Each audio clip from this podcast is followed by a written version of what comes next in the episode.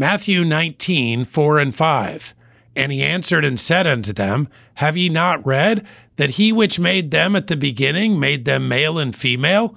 And said, For this cause shall a man leave father and mother, and shall cleave to his wife, and they twain shall be one flesh. For the modern reader, it may seem Jesus is addressing two controversies in this passage, but there is no controversy.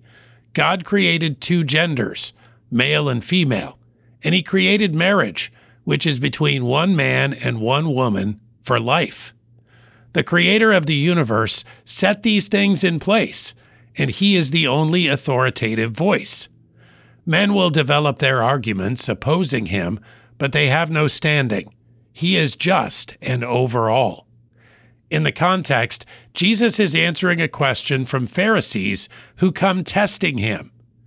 Believers may face questions on these topics from those who would test us. Jesus gave biblical answers. Our answers must be from the Bible too. It's been given to us by God for such a time as this. Matthew 19, 4 and 5. And he answered and said unto them, have ye not heard that he which made them at the beginning made them male and female? And said, For this cause shall a man leave father and mother, and shall cleave to his wife, and they twain shall be one flesh.